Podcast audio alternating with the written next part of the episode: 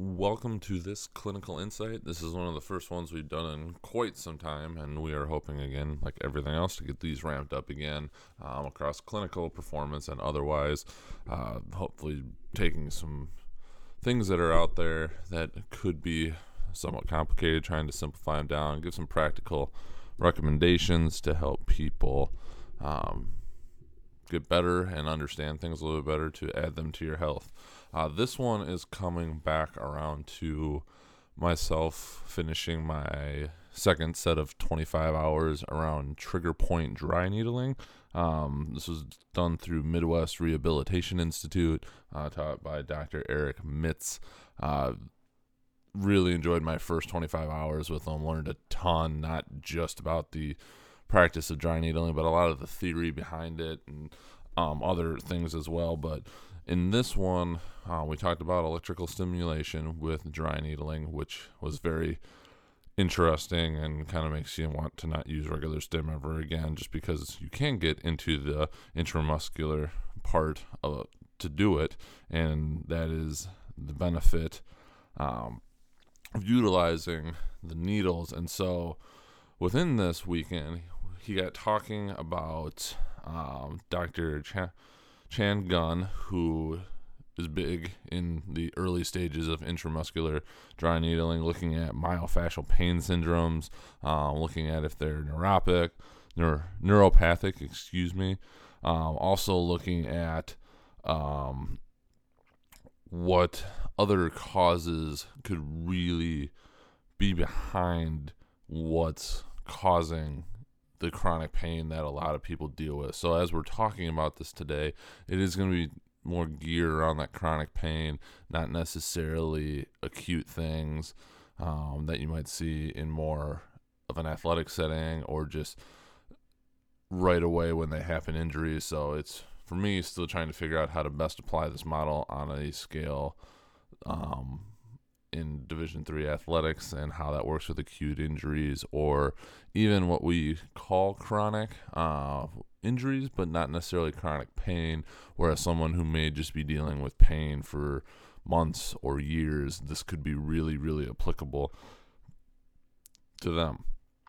Uh, so, one thing that they started looking at was the spondylolysis nociception uh, inflammation model, and it couldn't take everything into account because when you would get an MRI or imaging, you would see that there was something wrong, in quotes, or abnormal, but they wouldn't have any pain. So you couldn't necessarily tie structural issues to pain. And this is one that's become a lot more prevalent lately in a lot of different posts out there. Some very good reads is um, you aren't necessarily what your MRI says. So you can go get an MRI and you may have significant disc herniation or even just a small disc herniation, and that can tell you that, but it doesn't necessarily mean that you're going to have pain or that the dysfunction is going to be associated with it. And that's something to keep in mind. And it's just because you see something there it can be a double-edged sword because now yes you know something's going on but would that potentially cause you to have pain because now you know there's something there? Um, and that is the hard part of dealing with a lot of these issues. Anyway so as this comes back around um, the work by dr gunn uh, came up with the radiculoneuropathic myofascial pain model or rnmp uh, this was combining a lot of different things to help explain painless nerve impingement, um, why strengthening doesn't always work with chronic pain. Uh, you may be overstimulating um, an already overstimulated muscle. Um, you found that the interventions that do work, um, patient dependent, acupuncture, trigger point dry needling, manipulation can, myofascial release, both self and otherwise, trigger point injections, and there's a multitude of other things that you could potentially try um, to address it looking at this radiculoneuropathic myofascial pain model. So, what he ended up combining with is um, Cannon's Law, which was talking a lot about the neural connection um, to the muscle and the nerve endings and the multiple parts of those nerve endings. And so, what they were finding within this is as the in general, as the nerves come in, they stimulate the muscle. Acetylcholine's released that causes a contraction, hits the action potential, muscle contracts. Well, as things would get de-innervated for a multitude of reasons, and we'll talk a little bit about how that happens in the idea of this model, they found that the muscles become more sensitive to acetylcholine with decreased nerve um, innervation and decreased connections. So, what was happening is even with some stimulation, if parts of the muscle were getting hit with acetylcholine that weren't directly by a nerve innervation, it made it very sensitive, and a whole action potential might not occur. Um, but it would still cause some form contraction or almost more spastic than controlled than we would want to. And so they theorize that it could be because of nerve sickness, that the nerve just isn't working at 100%. Um, or if you go back to the spondylolysis, which is a small fracture in your spine, um, usually just stress fracture occurs over time that can lead to bone spurring or subtle changes in the anatomy of the vertebrae, which then can put some stress on that nerves. And so the example that was used is if you have a good rope and it's moving over a smooth um, rock, that rope should stay intact, no problem. It'll stay fully thick, won't have a lot of fraying. So if that is the nerve, everything should be working fine. Well, if you start getting a jagged rock because of the bone spurs or the different things, that can then cause fraying of that rope or the nerve. Well, within the nerve bundle, it's not clear, you know, this is a sensory, this is one that's going to stimulate. this is going to be a nerve that whatever function that it may be doing don't sit in specific areas within that nerve root and so it can cause a lot of problems with that and so that's where they got to the next definition of a contracture versus a contraction, which I thought was really good. Um, the contracture is a slow progressive tension where there's not actually um, action potential generated. So it's not actually causing full on movement, but the progressive tension can occur from this low level stimulation, but that's enough to cause that issue and potentially cause some pain and, in theory, potentially developing these trigger points. And then he, they go on to discuss these latent trigger points, or what they refer to as, quote, silent killers. Uh, these are the ones that you really don't know you have most of the time. You can feel stiffness. Um, one another one of those if you're sitting there, um, especially with your shoulders, and somebody comes up and is gonna, you know, massage your neck or your traps, and all of a sudden they hit a spot, and then you realize that it's there. Those are the latent trigger points.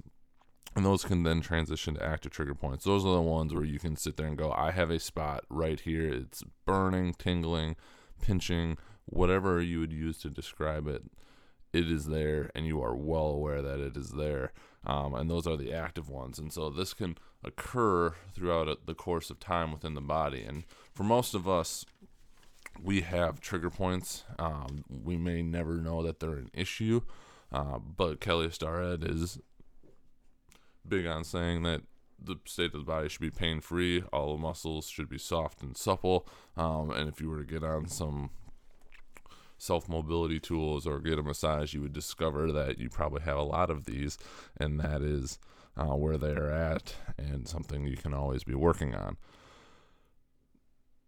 So if we go back um, to the RNMP theory and trigger point um, being a cause, it leads to ways that we can address that. And so this is where I thought it was really good is that if we find a spot in your arm or your shoulder um, where there is a localized contracture, um, we can treat in that area. Makes sense. That's where we're finding the issue, especially if there's pain. Uh, but we also need to look at the rest of the muscle and see if we need to do something about its resting length of that muscle uh, but we also got to look all the way back towards the innervation part of the problem, and that is going all the way back to the spine.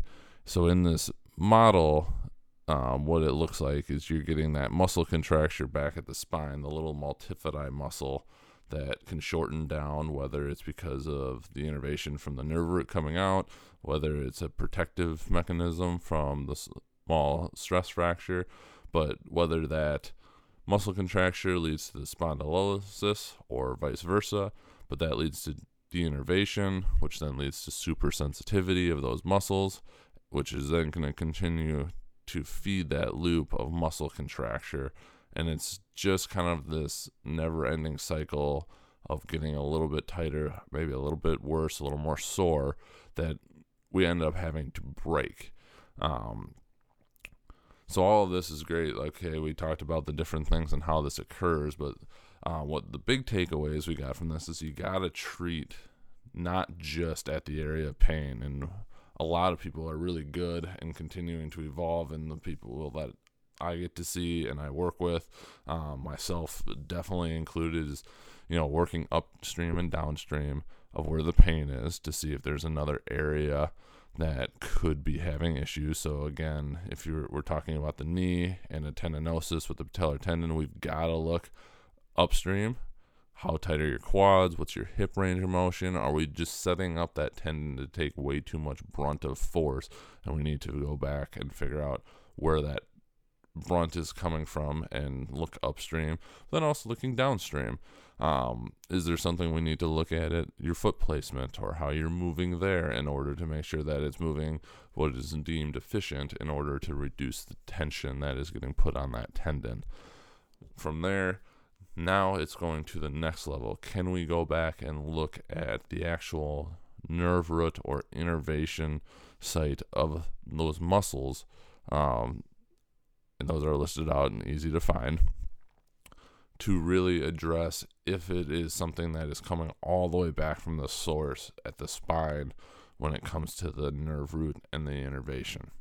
And that's where I think it's it can be really powerful. So when we talk about recommendations, um, looking at your own self myofascial trigger point release. Yeah, work on the areas. Maybe do a quick Google search. You know, if it's something in your shoulder, Google innervation of the shoulder muscles. It'll give you some ideas.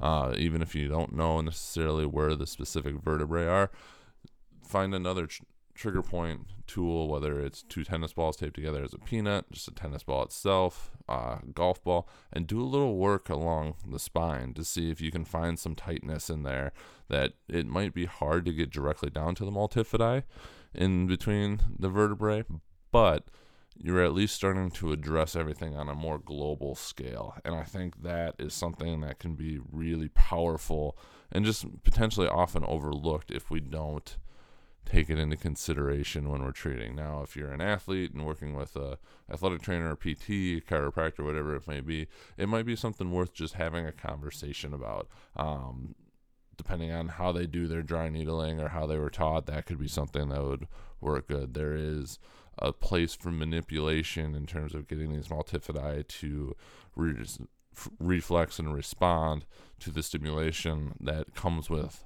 the adjustment. Um, bunch of different other options, um, ART getting into that area, other forms of soft tissue release. Um, all can be really, really beneficial. Just straight massage could really help as well. So it's a very global view of looking at this, and I think that's really important and one I'm really going to try and concentrate on looking back at the innervations of the muscles when something maybe isn't responding to just basic, in quotes, localized treatment to start off with. I have not actually read the book yet. I'm looking forward to getting it at some point. I have a feeling it is going to be very deep but very useful, and that is uh, Treatment of Chronic Pain by Dr. Gunn. We'll link that up um, in the description. So if that is something that you want to um, really nerd out and check out, we would recommend that one. Uh, we got a great summary of it by Dr. Mitz and look forward to um, diving into this more.